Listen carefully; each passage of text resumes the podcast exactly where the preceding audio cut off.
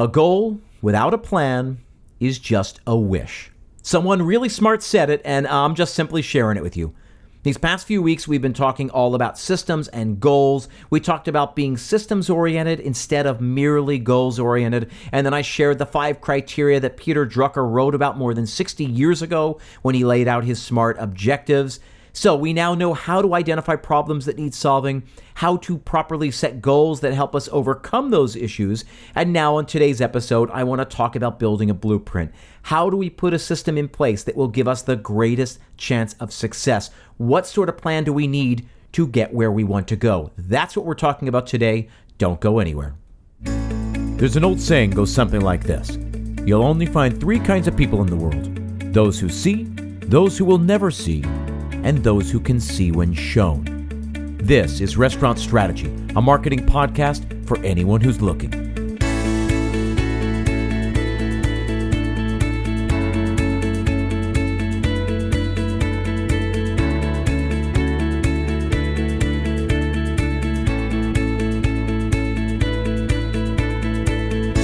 Hey everyone, thanks for tuning in. My name is Chip Klose, and this is Restaurant Strategy a marketing podcast dedicated entirely to the restaurant industry. Each week, we discuss the tools, tactics, and strategies that will establish you as a leader in your market. I want to help you do more covers and drive more revenue. Each week, we choose a topic, we pick that topic apart, we come up with some key insights, and then we always finish up with an assignment. I leave you with a short, actionable task, something you can do right away to start implementing some of the, the some of the concepts that we talk about here on the show because as I always say, information is only as valuable as the action it inspires. Now, before we get started, I wanted to remind you once again if you haven't done so already, please take a few minutes to log a rating and a review on Apple Podcasts. Even if you listen on another podcast app, this is the one that really seems to move the needle Apple Podcasts. Please help me grow this audience and help us um, build a community simply by telling others uh, about what you've gotten from the show. I thank you for it, and so do all the other people out there who have yet to discover this podcast. Now, this is the final installment of a three episode arc all about systems and goals.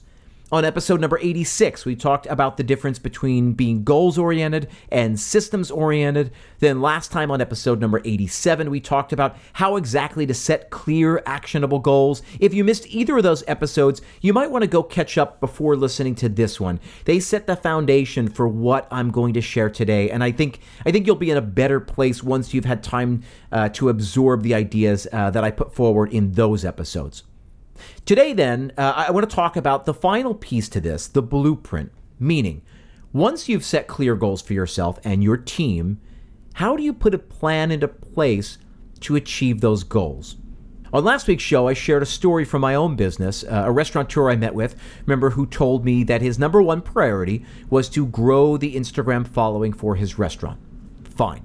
I think it's largely understood to be a vanity metric these days, but fine we can work to grow the following, I said. But with a little bit of digging, I discovered that no, that, that wasn't really what he wanted. In fact, what he wanted was more covers, more revenue. He had mistakenly landed on the wrong goal, or at least the wrong overall goal. Remember, the purpose of a business is to turn a profit, to bring in more money than you spend. Simple enough. Your Instagram following does not add to your bottom line, at least not directly. And the big point I wanted to make last time was about how to set clear goals for yourself. So, if you remember, SMART, S M A R T, is an acronym that was coined by the late Peter Drucker, and it stands for specific, measurable, achievable, relevant, and time bound. In order for a goal to be clear and actionable, Peter Drucker says that it must tick all five of those boxes. Now, after a bit of back and forth with my client, we determined uh, that he saw a larger Instagram following as, as key to boosting revenue, but on its own, Instagram wasn't going to pay his bills. So, sales are the thing that pays his bills, and we identified that early week dinners, specifically Mondays and Tuesdays, had room to grow. So we figured out his check average for those nights and, and we did a rough estimate of covers. And eventually we came up with a dollar amount, specifically he wanted to double his revenue on those nights to put them both in the black. So it was nearly a 40 minute conversation, but we finally landed on a smart goal that we could go after. It was specific, meaning we had an exact dollar amount that we wanted to hit. It was measurable, right? We know how to run sales reports and see if we indeed uh, hit our goals or not. Um, it was achievable, meaning we didn't say that we wanted to go from 35 covers on a Tuesday night to, to 235 covers. Um, he just wanted to go from 35 to 70. It was relevant, right? Sales are relevant to the success of the business in a way that I think Instagram followers are not. And then finally, time bound, right? We were going to make a push for November and see if our efforts paid off by the end of the month. Great. So by the end of that meeting, I knew what the goal was, he knew what the goal was, and it was then very easy to communicate to the team. As they say in management, now we had everyone rowing in the same direction. Once the team is aligned on a goal, we can find some synergy, and a specific goal allowed us to come back with specific solutions. And this idea is, is true for just about anything in life, certainly just about anything in your business. Make sure every goal you set fits the SMART criteria.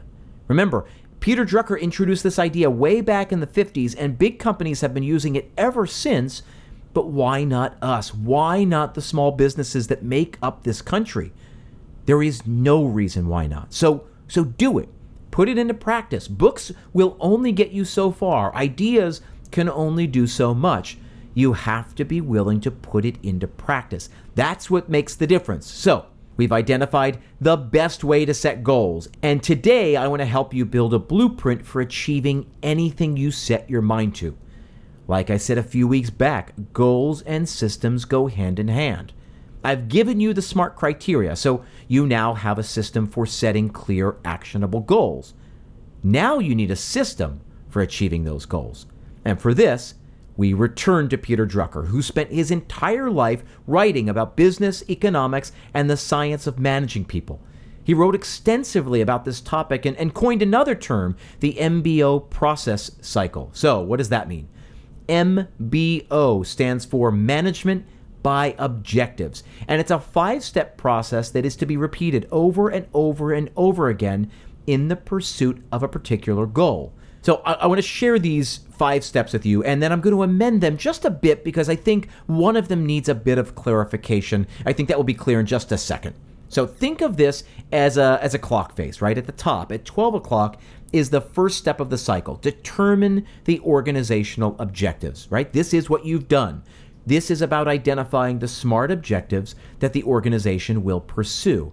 In the case of the example I've been using, right, we want to double our revenue on Mondays and Tuesday nights. Great. Then moving clockwise, step two is to translate the organizational objectives to employees. Okay, by that, Drucker means to invite your team in, to challenge them to be part of the solution.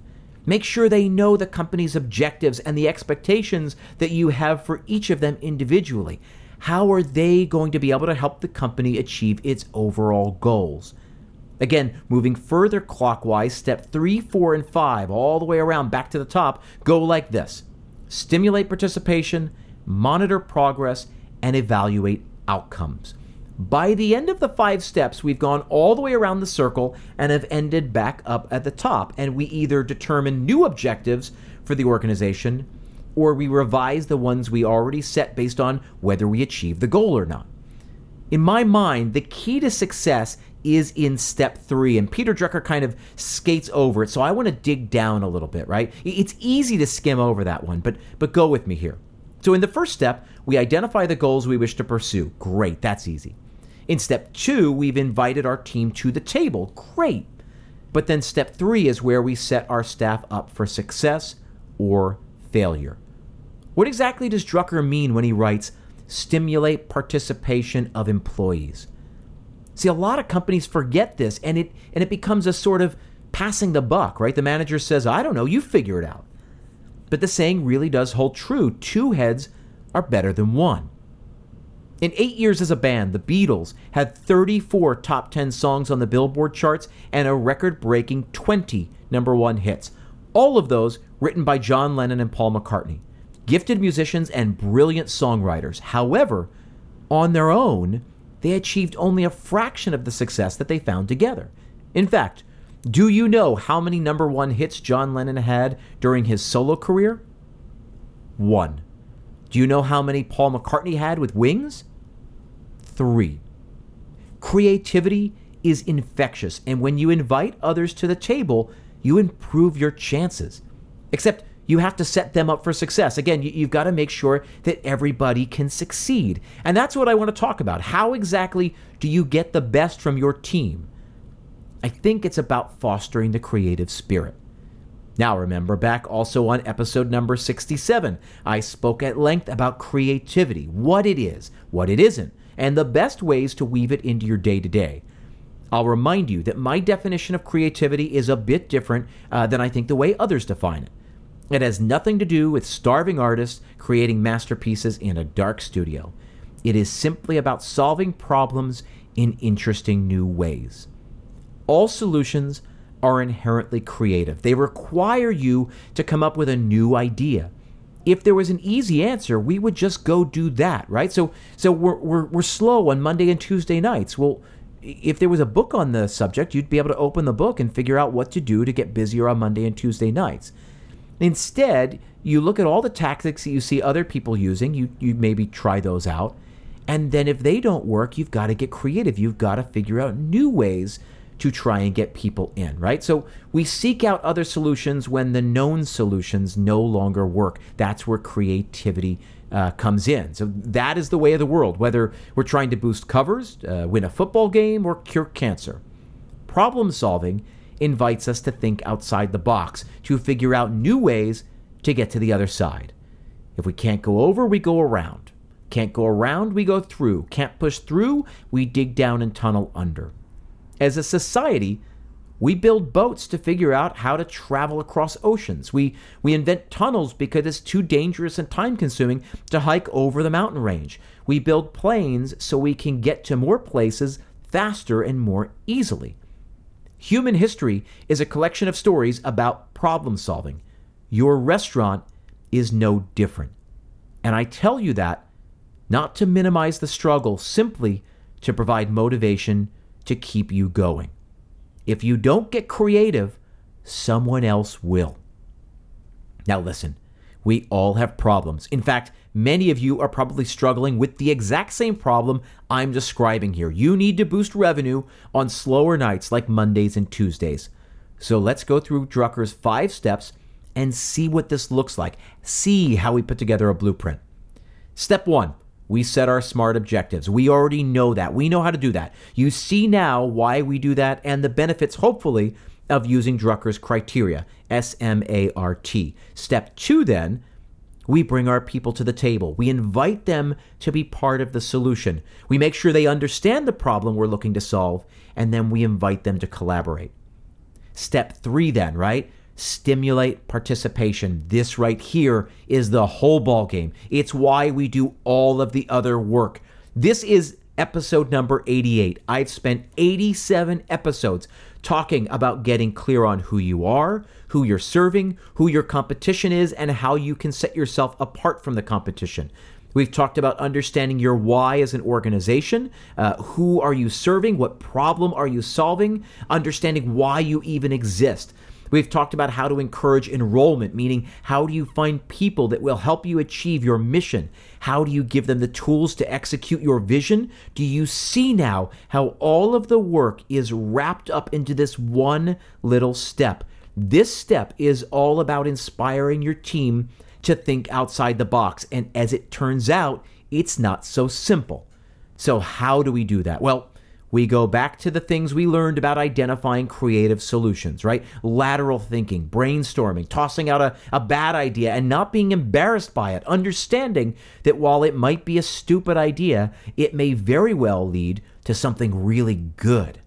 So invite your team to brainstorm possible solutions to the problem. Literally write them down and submit them to you, or have them write them down and share them with the group, right? So one of those ideas are going to spark another idea, or, or or will go hand in hand with a with an idea that someone else came up with, and then you're off to the races. I'll remind you that the solution we came up with for my client just a couple of weeks back, the one uh, that I've been using uh, on last week's episode and this week's episode, the solution was to close the restaurant on Monday nights in November and December and run workshops instead. It was a unique way of solving the problem, and when I brought it to the table, it just sort of made sense. It was it was a new way of driving revenue, and it worked because of that. It also helped us identify some of our true fans. Plus, we cut payroll on Monday nights because these events require less staff to execute.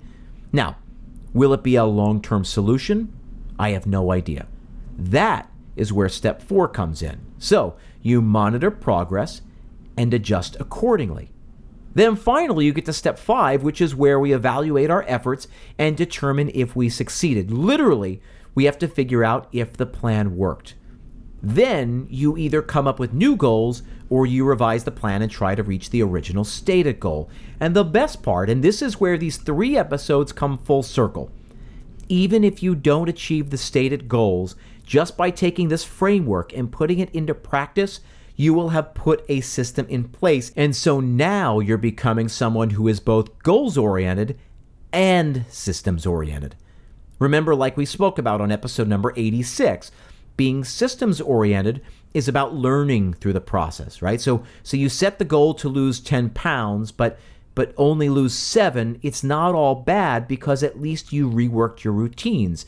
You carved out the time to work out every day, made a conscious decision to eat healthier, and those habits and routines are part of a system that you were able to put into practice. And it works in the restaurant as well. You say you want to attract new diners? Great. You're going to make that vague goal into a smart goal. And then you're going to brainstorm a bunch of different ideas with your team, ways you might be able to bring in first time diners. You're then going to put a bunch of those ideas into practice, measure the results, and assess your efforts at the end of the designated time. If you wanted to serve 100 new customers over the course of a given month and you only ended up identifying 60, okay. You didn't hit your goal, but it's not a failure because you identified a system that you can go back to, one, one that you can use in the future, one you can continue to improve upon. Now, this process will work for hiring, training, and promoting your staff, uh, building repeat business, handling menu development, increasing check average, cutting expenses, whatever it is you want to do in your business. You simply set clear, actionable goals, you build a plan to achieve those goals, and then you learn what you can throughout the process. Even if you fail at achieving your stated goal, you want to be able to come out ahead. Remember, like I was talking about on episode number 86, when I started this podcast, I didn't know if it was going to be a forever thing. I, I promised myself in the beginning to write, record, and publish at least 30 episodes. At the end of the year, then, I would determine whether it was a project worth continuing. Obviously, it was. This show has become a big part of my life. I love this audience. I love doing this show. But even if I had scrapped it after 30 episodes, at least I would have come out ahead. I would have learned everything there was to know about launching a podcast, building something from scratch, and putting it out into the world. That is what I'm talking about. Even if you don't achieve your goal, what can you learn by the process? So, what now? These three episodes were packed with tactical how to information, and maybe you're feeling a bit overwhelmed. Don't be. My recommendation is that you go back and listen to each of these three episodes again. Seriously. One, two, three. That's going to help solidify the ideas. It's going to help bring them into focus. So take notes the second time through, make a plan, and, and maybe even read some of the articles and books that I've linked to throughout these three episodes. Most importantly, though, don't forget to do the assignments. I want you to do the assignments. Remember, on last week's episode, I asked you to pick one goal, turn it into a SMART goal, and your assignment today is to take that goal and build a blueprint using the MBO framework we went through in today's episode. So remember those five steps, go through each and every one. First, determine the organizational objectives. Make a vague goal into a SMART goal. You've already done that, so the first step's already done. Second, translate the organizational objectives to the employees. What does that mean? Remember, invite your people to the table. Third, stimulate participation, inspire creativity and collaboration to come up with new solutions. Fourth step is to monitor progress, right? You're going to keep watch over over the entire process. Fifth, evaluate outcomes. Just you you got to determine whether you achieved your objectives or not. And then please put this into practice. Do the assignments and then put them into practice. Figure out what are the things you hope to gain just by going through the exercise so that even if you don't achieve your stated goal, you will still come out with X, Y, and Z. Use this stuff right away to start moving the needle in your business. That is what I want for you. That's why I do this week after week to help you see that there is a way to improve, to serve your audience better, to take care of your staff, and to provide for your family. So remember what I said at the beginning. You may be killing yourself working in your business, but you're doing yourself a disservice if you're not saving at least a little bit of time and energy to work on your business. That's what these three episodes are really all about giving you the tools to do just that, to start improving aspects of your restaurant bit by bit. And that's it for today. As always, I want to thank you for tuning in. If you have any questions about what we talked about on the show today, you can reach out. I respond to each and every email I get. Contact me directly, chip at chipklose.com. That's C H I P K L O S E.com. I love connecting with listeners. I know it's a strange time, but know that we are all going through the same thing and we are in this together. Thank you for taking time out of your day to listen, and I will see you next time.